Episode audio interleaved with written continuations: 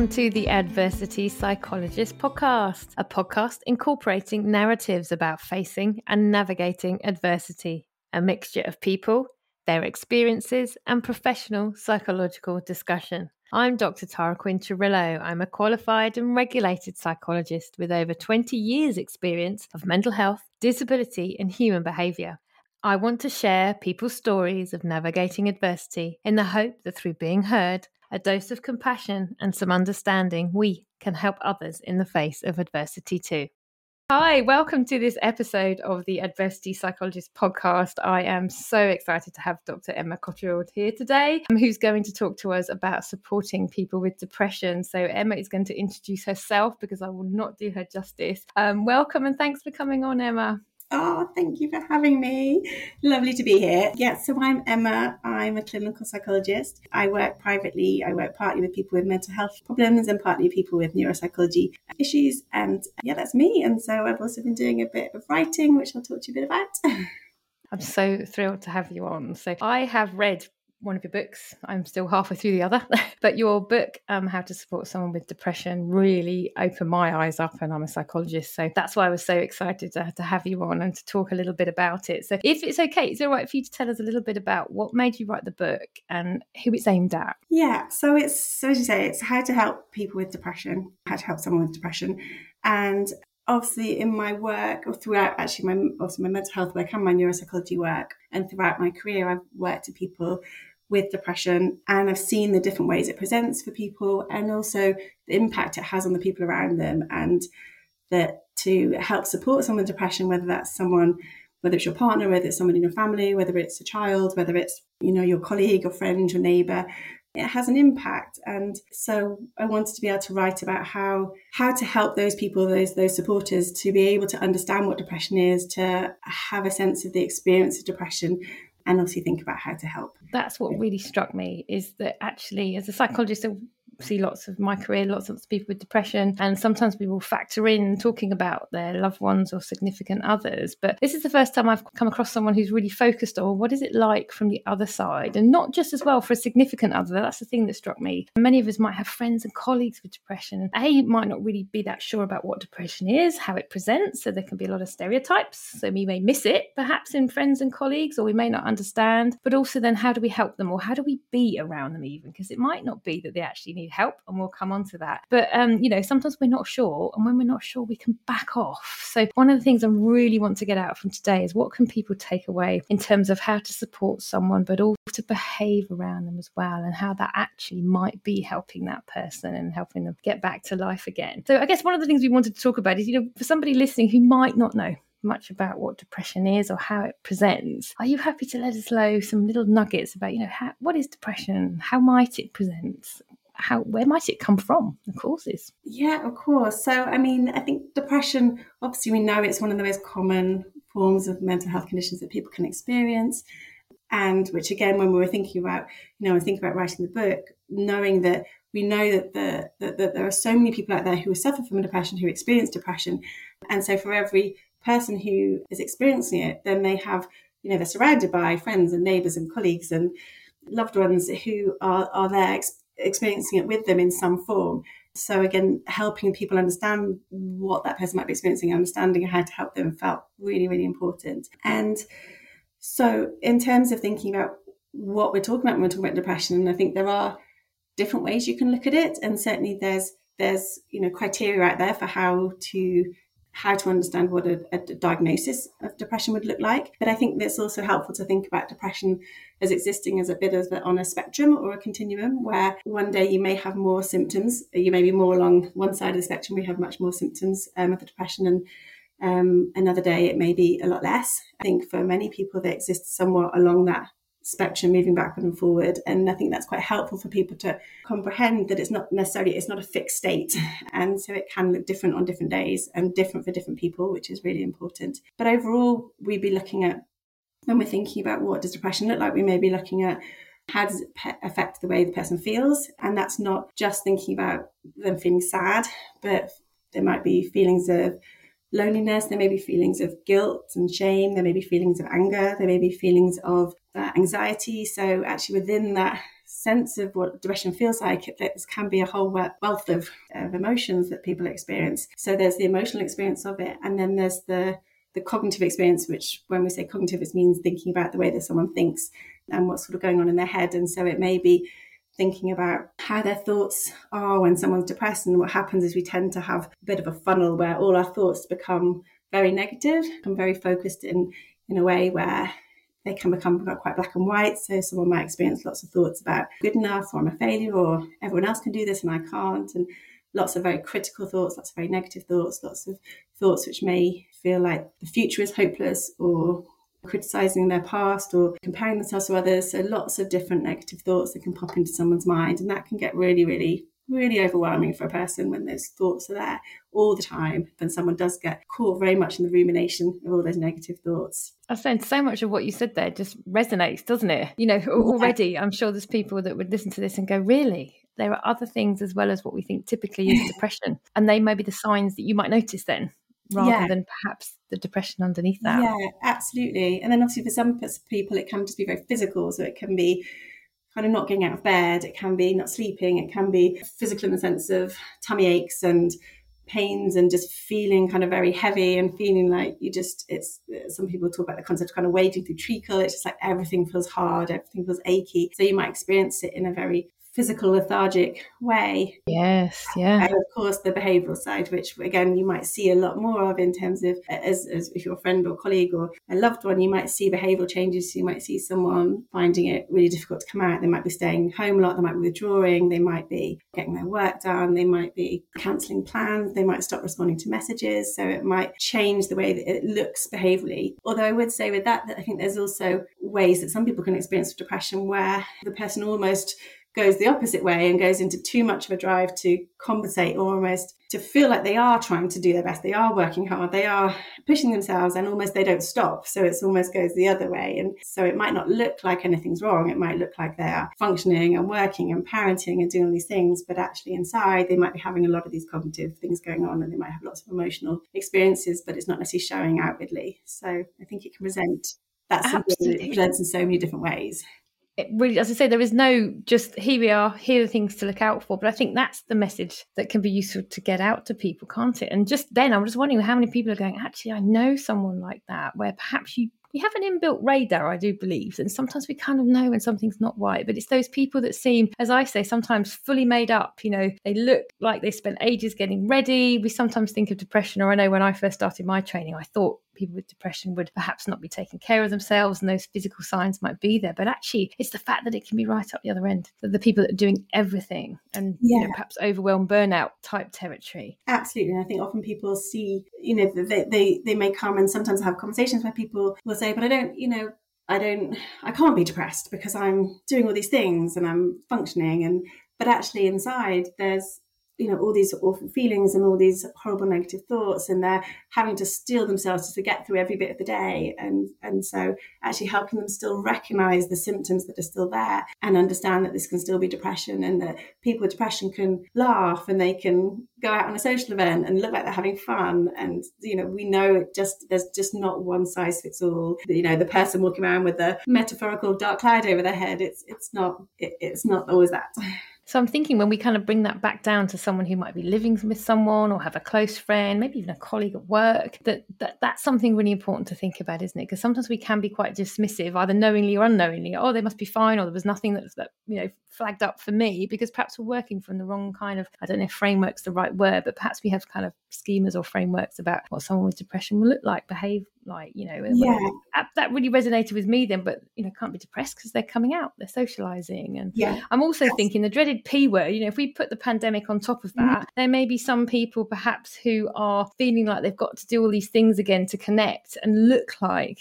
they're doing really well, but actually might be really struggling as a result of the pandemic, but also perhaps just that there's depression either there before the pandemic, being exacerbated by or developed as a result yeah, of. Absolutely. Well, I think obviously it's so important for all of us to be aware that the pandemic has, you know, this has been a hugely significant event in all our lives that has changed yeah. So many things for all of us and the level of stress we've all been holding dealing with this even if you've actually feel like you cope with it really well we've all been having to hold a certain level of, of stress and anxiety and just finding our way through these last couple of years. That that's inevitably had an impact. And then trying to find a way out of it again in these as we do come out of the pandemic now is is tough for all of us. But i think also say that idea of those perceptions that we have. And as people looking at someone who maybe experiencing depression, the what we bring to it, like one of the things I write about in the book is the idea that understanding ourselves and what do we bring to this situation in terms of how do you view mental health issues? How do you view someone who might be struggling? How do you view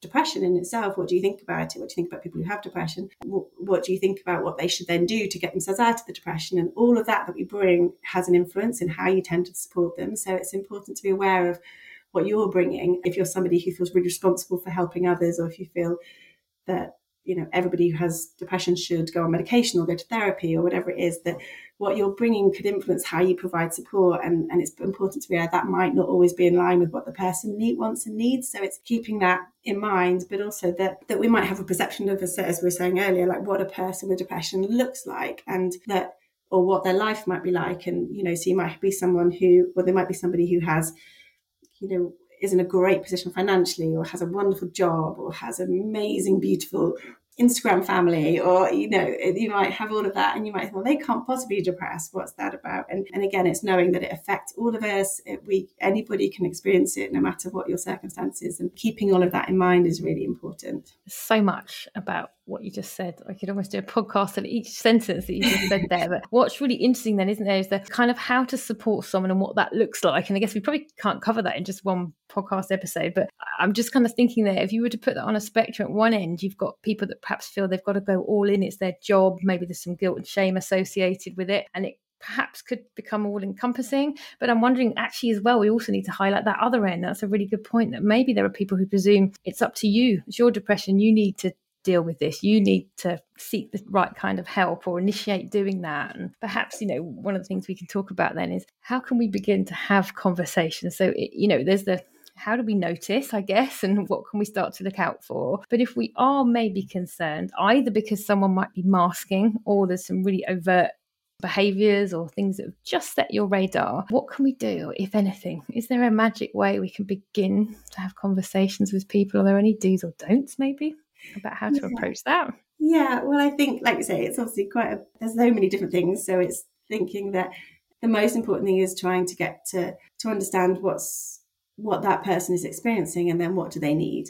um, and obviously that's most important and and a bit like i was just saying earlier thinking about what you bring to that and often we all have our ideas like if we're struggling what do we need we, do we need someone who's at the end of the phone all the time do we need someone who's saying, right, come on, get out, get out of bed, I'm taking you to the gym or whatever it is, what an idea of what I need in the situation. You might think when I'm feeling like this way, I want people to leave me alone and I want to be able to get back to a place and, you know, wait till I'm feeling better and then I'll come back and and if you're like that, then you might withdraw your support because you think, no, no, no, they won't want anyone to interfere until they're feeling better. And yes. so there's so much about understanding knowing what you might want in that scenario isn't necessarily the same as what the other person wants. Um, so it's keeping that in mind. So that's a sort of starting point. But initially, really, it's about if you notice something's wrong, and as you say, we often all have a radar. We see when something's changing. Somebody is maybe just acting differently. Maybe they seem more stressed. Maybe they maybe are not quite functioning the level that you'd expect from them, or they're not as sociable as you expect, or they seem to be really tired all the time, or something's going on, then you'd want to be having those conversations to check in with them and just acknowledge and just really gently acknowledge like, are they okay? What how are they doing? What might be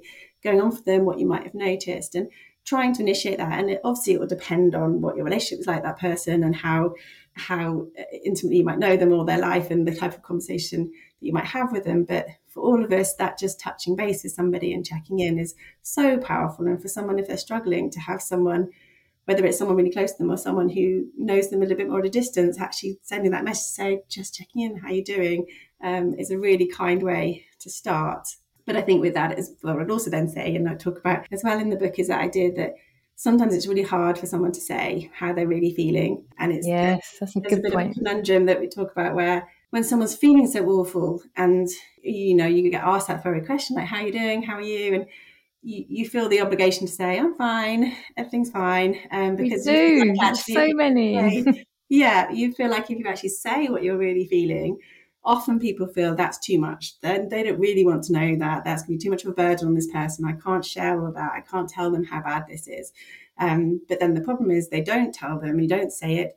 And then you feel terrible because you know that this then this connection you're having with this person isn't genuine because it's not really reflecting how you're really feeling inside which can then make the person feel even worse. So they get stuck in this real conundrum. So i think often if you're unsure and you think something's not right i wouldn't always i'd always push maybe a little bit more gently uh, past the initial i'm fine. I'd always want to check in like is that you know really how you're doing and i'm a bit worried about you or anything like that. But then and i think once you've had those conversations when you can start to identify maybe things are a bit tough, then again, it depends how far those conversations go and how well you know the person. If you can start having a conversation about, you know, do they feel like they are really struggling? And, and if you feel comfortable, can you mention depression and see what they think about it? And, and what, what sort of support they might feel they help and need, might, might need and helping them think about that. But but ultimately, in a way, it doesn't really matter if we to put a label on it, really. And some people don't want a label, and that's fine, or might even know whether the label's right. Ultimately, it's just is this person struggling, and can we help them? Can I help them? And there are different different things you can do, but I think you absolutely need to check in with that person about what they're going to find is most helpful. So if we think about what we were just talking about earlier about people can experience depression in terms of the different sort of variety of symptoms. So if it's behaviorally, if they're really struggling with being able to socialize or or sleep or get out the house or do their shopping or whatever it might be in a very behavioral way, there might be some really practical things you could help them with, if with their permission, if they wanted you to, or things that you could do alongside them so you can help them together. So it might be about saying, let's go out for a walk together, or let's you know we'll go to that social event together and we'll, and you know you can stay as long as you feel comfortable or it might be it might be encouraging them to you know if it's very severe depression you might be helping them to see can we just get up today? Should we just let's come and sit i'll sit with you in the kitchen and let's just sit downstairs and or i can help you um, pick out an outfit or there might be just little tiny steps you might help them with going at their pace going at what's what they need depending on where they're at. So you might help them in a very behavioral way. But, but what is really important is to always gain their consent and to make sure that they that is something that's going to be helpful for them. So you'd want me to check in what is useful for you, what is how can I help you, what would you you know what can I do, and really helping them help them be in charge of that, help them lead that. And if they they don't know, obviously if the depression is very severe, they might you know almost not even be able to find the words of what they want and need. Um, in which case you can always ask consent of to say, can I suggest a couple of ideas? Can I suggest a couple of things and see if this works for you? And just put it out there and see and be completely open to the fact they might say, that won't help me. I don't want to do that or I'm not ready for that. And that's okay because it's really important to go at their pace. So much of what you said there, I think people will just be listening and going, wow. I'm just wondering how we break that down into even smaller steps because each thing I could take another whole podcast and do. It's the thing that came across for me then is just the person centered. So in psychology quite often we talk about person centered you know that the person who has the depression or however they want to describe what they're experiencing um, that they're at the center. And you know looking at as you say sometimes people don't have the words to describe. So it might be they're aware but they don't have the words or maybe they're not aware they don't really know what this is. Some people as well have backgrounds where they haven't been supported to understand what emotions they experience and have the language to express that as well. So that's something to consider, isn't it? But I guess it's just that actually maybe what we think help looks like will actually be very different to what the person needs. And I was thinking, I wrote down then just, you know, don't presume. I think that must be very validating for people. What do you need and what don't you need? So quite often in my clinic, I use that. What is helpful? Is there anything that isn't helpful? And some people that come to see me quite often will say, I know what isn't helpful. And actually, it might take a bit of time to then work out what is. Some people might know initially, I don't want you to come round, let yourselves in. I don't want you booking the GP for me. You know, talk to me. But also, there's something you were saying there about kind of flexibility. Perhaps on one day, what they need might be very different to the next day. So, that to me comes back to that not presuming, to having a really flexible approach. So, even if I was thinking as well, actually, if you're supporting someone who perhaps has had depression before, that might be important, do you think, as well, in terms of it may not be the same as last time? What worked last time might not be the same this time, do you think, you know, in terms of that presuming again? Yeah, absolutely. And I think it goes back to actually before NC, I, I probably I was jumping ahead there a bit to thinking about how you support someone behaviorally, but actually, what's most important is we think about just being able to sit and listen and be empathic and compassionate and, and provide someone the space to be able to talk because that can be really hard. And just for someone experiencing depression to have someone who will sit and listen. And, you know, we often talk in, in psychology and in therapy about the idea of kind of coming alongside someone and just being able to sit with them and sit yes. and listen and and sit with them and with where they're at, with how they're doing. And sometimes that can be really hard. It can be difficult as a supporter. Um, if that's something maybe you find challenging is to sit to someone who who is maybe very distressed or is feeling really, really sad and hopeless or is feeling very anxious or, or, or maybe just you know very irritable and, and, and frustrated with the world and um, sometimes that can be really uncomfortable to sit with. So again knowing what you bring as a supporter and being able to to practice really being able to just sit and listen without jumping in without making any assumptions about what the person where the person's at or what they need or why they're feeling that way but just being able to sit and listen and know that it might be really hard for that person to talk. And we know we know that for some people they might feel you know all the stigma of, of suffering from depression or suffering from a mental health condition which means that they might really struggle to to acknowledge what's how they're feeling and what's going on for them and so to be able to f- provide that really non-judgmental space is so important, and that can make all the difference. And not to jump in to try to problem solve because we can all be guilty of trying to just we can, yes. to make someone feel better, to just find a way to, you know, if we just get out to the gym or if we just let's just go to this and let's do this and this is going to make you feel better. And we all want to jump in and and but I think we all know that experience of what it's like when actually you just want to talk and you just want someone to listen and acknowledge and to validate that it must be really tough for you right now, or you must be feeling really sad. And to hear that and just to have someone else acknowledge it and say, I can appreciate it. It sounds really tough for you right now. I'm so sorry how you're feeling, and it must must be really difficult. And, and just to acknowledge it rather than to jump in and problem solve, because for all of us to say, we know that when somebody jumps in to try to problem solve with how you're feeling without really stopping and listening, it can feel really invalidating and it can feel really frustrating. And, and often, you know, lots of us are you know, we've, we've often thought about some solutions, or we know that some of the things that we could be doing, or there'll be lots of depression will bring loads of negative thoughts in your head that tells you you should be doing this, you should be doing that. So having someone come in and say, but if you just do this, or if, why don't we do that? And it can feel really frustrating. So it's really important not to jump in too soon. And I you say, not to assume, not to assume we know what someone wants and needs. Yes. Um, so listen, and then you can start to begin to explore, like, how can I help?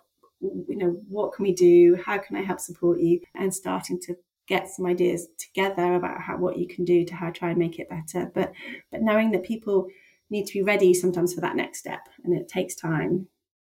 It's that time, isn't it? So I guess sometimes, especially I'm thinking maybe even the closer you are to someone, maybe does that increase those emotions of I need to do something, our own cognitions, our own perhaps negative thoughts about I need to get them better, or perhaps how the future's going to look if we don't intervene. We might have maybe preconceptions about what depression's like if it's left untreated, for example. So the big thing I'm taking away from this is kind of leaning in. We use that a lot. I've Spoken about that a mm. lot on this podcast already. Yeah. Leaning in and perhaps, you know, being aware of our own urge to help. And I was going to say as well, that kind of urge to rescue, you know, I need to be the one to kind of deal with this. But actually, that perhaps solutions aren't sometimes practical things. It's more about what you don't do sometimes, which perhaps as a concept is very new to people that, you know, maybe we've been told to deal with depression, you've got to get out, you've got to get moving, or, you know, there is a lot out there. You know, physical movement is very good for your well being and, you know, connecting with nature, but actually it has to be the right time. So there's something about time, something about space. Creating maybe a safe space from what you say that they've got a place. They might not begin to talk straight away, that they've got, I call it stable base in my practice, that they perhaps begin to know when you ask that you mean it. And I've talked about this actually with a couple of guests already that difference between how are you, but you're kind of walking past, and versus how are you, and I'm waiting for the answer. I'm here if you want to talk. So there's definitely something in there about time, not rescuing. Yeah, and I think absolutely. for a lot of people, this might be really new, new concepts that I don't have to do practical things. Yeah. Yet. And I think there's a couple of things there when you were talking that I think, I mean, the, like I say, there's lots of these things and we could probably talk about lots and lots of ideas. Um, yes. And we're likely to run out of time to be able to do that. But a couple of things what you're saying there that I think there's there's something about being able to be really patient. So being able to know that um, yes. it, it, will take time, and that sometimes you may offer support, or you may you, you may see what might you think may help, or all these things, but but it may take time, and you need to be patient and to be able to know that you might have conversations about, for example, supporting someone with with coming out for a walk, but it might take two or three weeks before actually a bit of sort of stop start before it actually yes. happens, and So the pace that you'd like them to go to go at might not be the pace that, that person can actually go at, and just really acknowledging that, and that obviously with that becomes frustrations for you as a supporter. It's okay that there's going to be times when you might feel really frustrated, you might feel irritated, you might feel cross, you might obviously feel sad, worried. Like you, you yourself will experience lots of different emotions in your journey as a supporter, and that it can be really difficult when you think, but they just need to get up and do this, and they just need to do that, and why don't they do this? And it can be really frustrating, especially, of course, if it's someone that you need and rely on in your life, like you need, whether it's your partner or it's a, you know, someone in your family, and and and obviously, so then when they can't perhaps fulfill a certain role because the depression gets in the way, then it's really tough because then it falls on you, and so that is that's tough, and and, yes. and obviously, if you are you know, supporting someone who perhaps has experienced depression at different times through their lives, so it's perhaps not the first time you've been in this journey with them, then it's hard and it can weigh down on you too. And that's one of the big things I talk about in the book is how important is you get your own support and you have your own network of support. And that if you need to, you need to take time to look after you because you can burn out as a supporter and you can get overwhelmed and then you can it's hard to be empathic it's hard to be compassionate because you're feeling frustrated. So it's understanding all those things but but also understanding that when somebody is struggling to do something it's not because you know some of the really negative stigma around depression it's not because they're lazy it's not because they just not trying hard enough it's not because don't want to it's you know all these kind of ideas that people sometimes might develop about someone with depression because what it might look like on the outside it's remembering that going back to what we said at the beginning if they're experiencing this overwhelming negative inner dialogue that's going on that's telling them how awful they are and how hopeless things are and if they're feeling physically awful and emotionally overwhelmed and yes. everything the idea of trying to do anything feels really tough then it can be so overwhelming and they can have the best of intentions and something i talk about in the book about the idea that you can they can absolutely want to make a plan with you and and, and want to come to a social event or want to do something and then they they can't and it's and and because the depression just throws up too many barriers and they don't achieve it. And it can be really frustrating as a friend or a colleague and experiencing that cycle happening. And and all of those things are, are, really tough. So there's lots of different things that you're trying to navigate. And and i'd say just with the patience that i'd also add in there that it's about not giving up. And and particularly like if you're a friend or a neighbor, a colleague, your, your family member, perhaps from afar, and you're for example, you're, you're sending them messages or you're calling on the phone or you're trying to connect with them and plans get cancelled or they don't reply to your messages or they don't pick up the phone, it can be easy to either give up or to think, well, they don't want me to contact yes, them or they don't want yeah. that. And and there is a fine line. You obviously don't want to bombard someone, but but actually it's okay to send the message and say, I'm just checking in. I understand you might not be able to reply. I just want you to know I'm here. Um, and don't expect to reply. If you get one, brilliant. And when you do get one in the future, brilliant, celebrate it. But just knowing that that all those things might take time.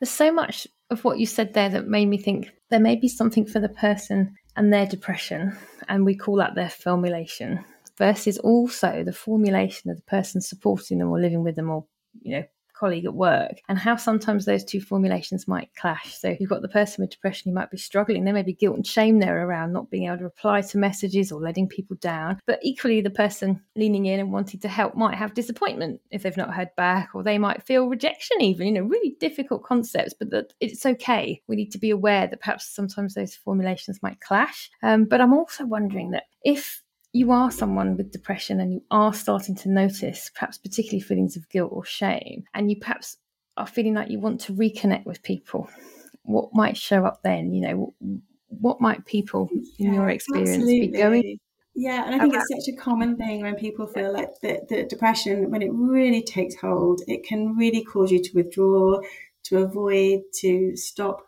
answering the phone stop sending messages to stop going to you know your favorite club or, yes, or going yeah. to work regularly or, or, all sorts of things and it does come with so much guilt and shame that you haven't been first of all that you haven't been able to do it in the first place but then when you do start to get better and you start to be feeling lighter and the depression gets lighter and actually i'll just pause for a second to say i, I know we've both been doing this through the podcast but perhaps just to point out to people um, listening that one of the big things that you can do just in your language where I say it's a small thing, but actually it's a big thing, is to be able to say it's the depression rather than the, your depression, um, yes. which is very different. It's that someone can be experiencing depression and but if you talk about the depression as something that you can both tackle together then that's such that makes such a big a big difference to bit rather than it's something that located in the person it can be something that you can both talk about. The depression is really you know is really heavy today or the depression is really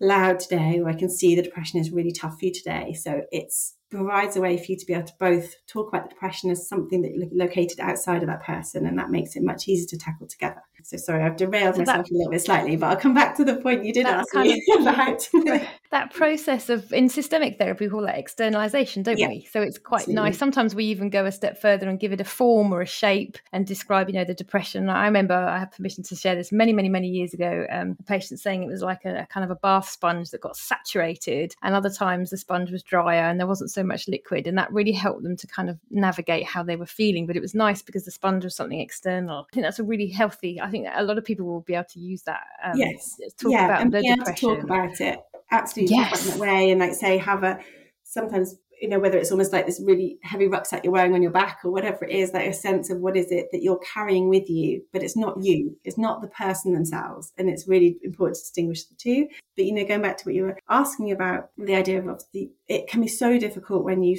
when for the person with depression when they've stopped making contact they've stopped they've withdrawn they've ignored messages they've maybe missed really important events in their friends lives or their family's lives they've maybe not attended a wedding or you know really big things which could yes, be of course, so yeah. awful they might feel so terrible and as they start to to feel better and the depression get lifts and they start to feel lighter um, the the guilt and shame that can come at that point it can be awful and it can be paralyzing and it can feel like how can i ever make contact with this person again? How can i answer them when i can see on my phone i've got you know, 20 whatsapps that i've not replied to? And it can just feel so dreadful yes. and the person can feel so awful about themselves about the relationship about everything. So obviously for them as part of their recovery it will be about how do they reach out to these people that they've stopped making contact with. But for you as a supporter it's knowing that if someone has stopped making contact if they have stopped replying to messages or attending things that they've missed really important events in your life or they've forgotten your children's birthdays or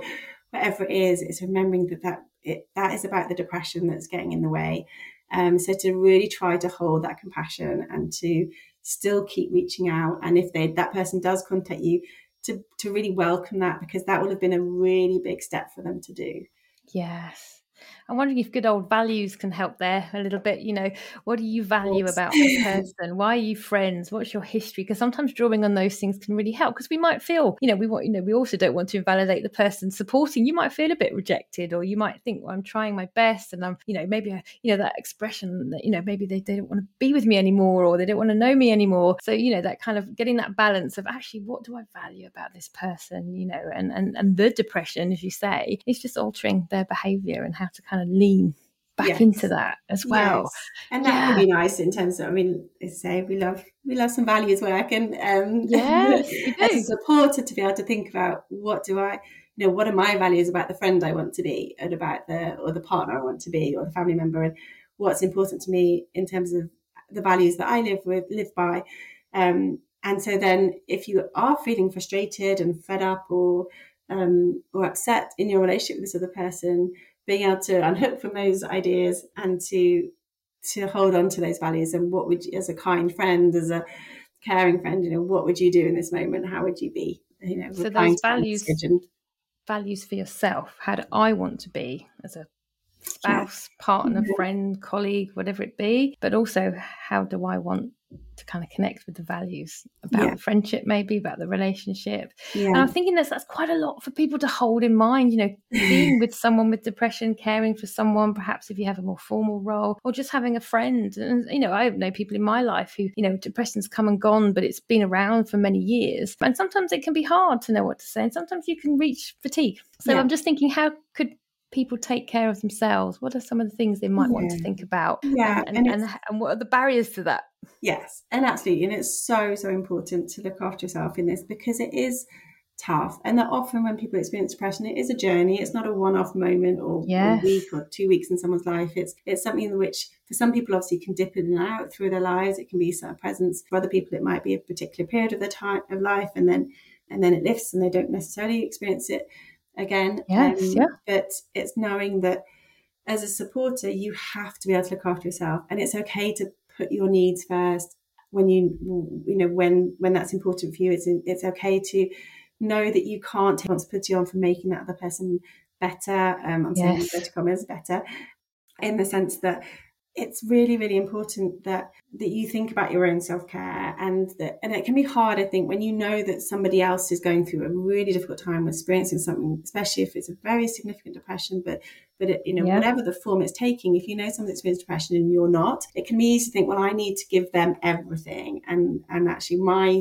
needs can't come above that and actually that's really not the case you have to be able to look after yourself um you have to be able to look after your needs and prioritize you know your own families or your own friends or your own hobbies or whatever it is you need to to do that because again you need your strength and your you to you to be at full capacity if you are going to offer any support to anybody yes. else so that's so important yeah. but also you deserve you know you deserve self-care and support as much as as anybody else so it's not a case of anybody deserving it less or more. It's just that it is really important that you know that it's okay for you to take time for you too. And particularly if you are feeling like you're getting burnt out and you're feeling like you are running out of steam or you're losing your compassion or you're getting really irritated or you're just feeling yes. exhausted by it, then making sure you, one, that you take time for your self care and all the things that we know that's important, whether it's, you know, that you make sure you get your exercise in because that's what makes you feel good or you, um, make sure you go and see your friends and do lovely things, um, or all the,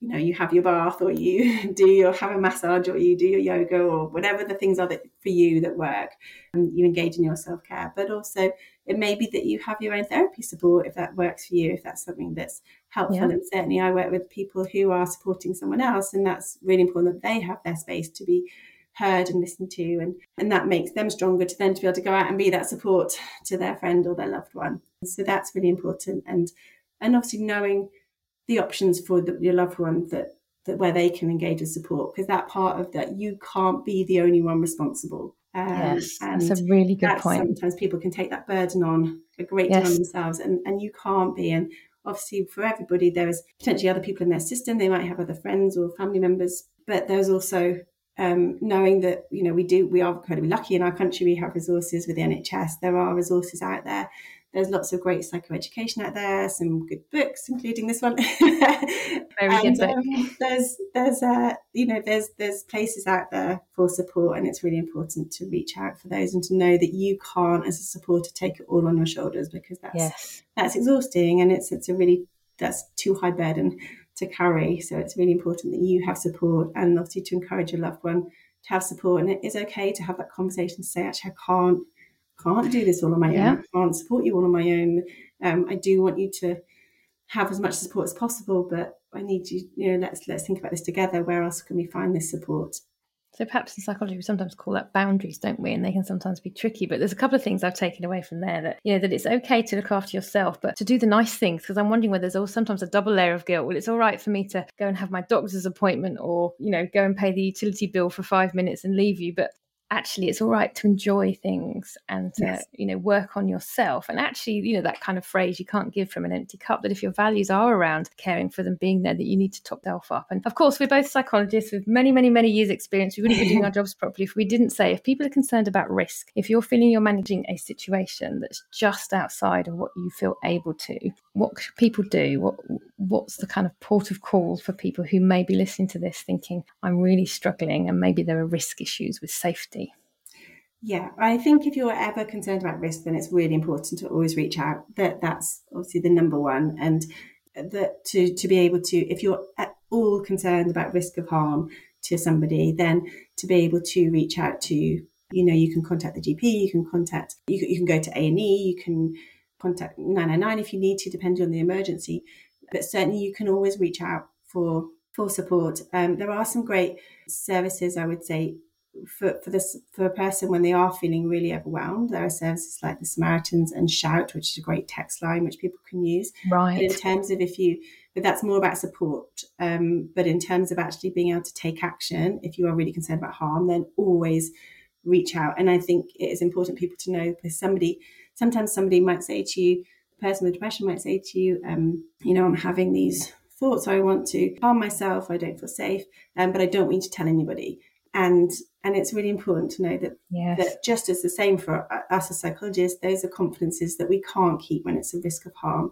And it's it's really important to to know that you can reach out for help at those points because it's not your burden to carry again, it's not your risk to carry. And it's yes. so important that someone does get the help and support they need. I mean, there is one of the things I talk about in the book is that when someone experiences depression, we do know that thoughts around harm and can come with that. And there are different ways that that can express itself and there's different levels of risk within that and i've written about it a lot in the book i think it's important for people to, to read that if they want to know yes, more because I, I i don't want us to do a disservice by Absolutely, we can't cover it all in, yeah. giving the wrong idea because it, and ultimately, what, what I also emphasise, obviously, in, in the book is that if you are ever concerned about risk, then you seek help and you seek support.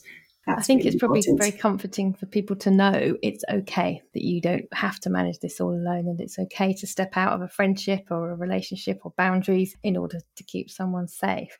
So, mm. at the end of every guest episode, I ask people have you got one adversity takeaway for people on supporting someone with depression? One little nugget. Oh, it's a good question. I mean, it's it's really difficult. I don't know how I would pick. I think being able to just be there. So whether that's physically being there to listen, whether that's checking in every now and again so that you're not leaving them, even if you're not getting a reply, whether it's just that, you know, checking in at work or whatever it is, and, and, being able to just be there with them, even if they're not ready to do anything, if they're ready to, to get up and go out, coming and sitting in the garden with them and having that cup of tea, just to be there because that can mean the world really. And that opens you up the chance to be able to grow that support from there. But but to be there with the caveat of make sure you look after yourself.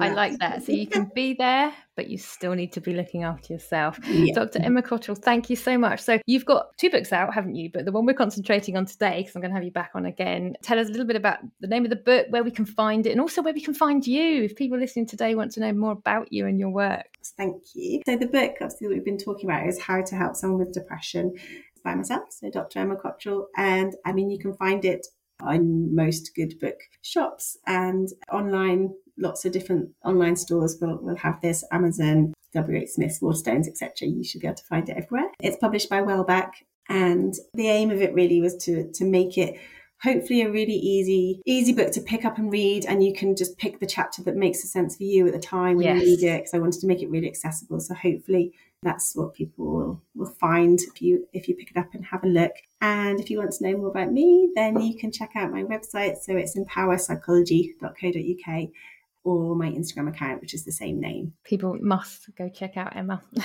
Thank you so, so much. We have to say we're in the middle of a heat wave and you are podcasting yeah. with me in a heat wave. So what does that say about you? So thank you so much, Emma. Um, and um, we're going to have you back on to talk about your other book, aren't we, in the next series, which is so lovely. exciting. Can't wait for that. Thank you so much. No worries. Thanks very much. Thank you for listening to this episode of the Adversity Psychologist podcast. It's so lovely to have you here. I'm Dr. Tara Quinn-Cirillo, and you can find me at drtara.co.uk. You'll see everything I'm up to, free resources, my media work, and my new COVID recovery clinic as well. Remember to please rate and review my podcast. It really helps people to benefit from the narratives of overcoming adversity if they know where to find us. The Adversity Psychologist podcast helping you one step at a time.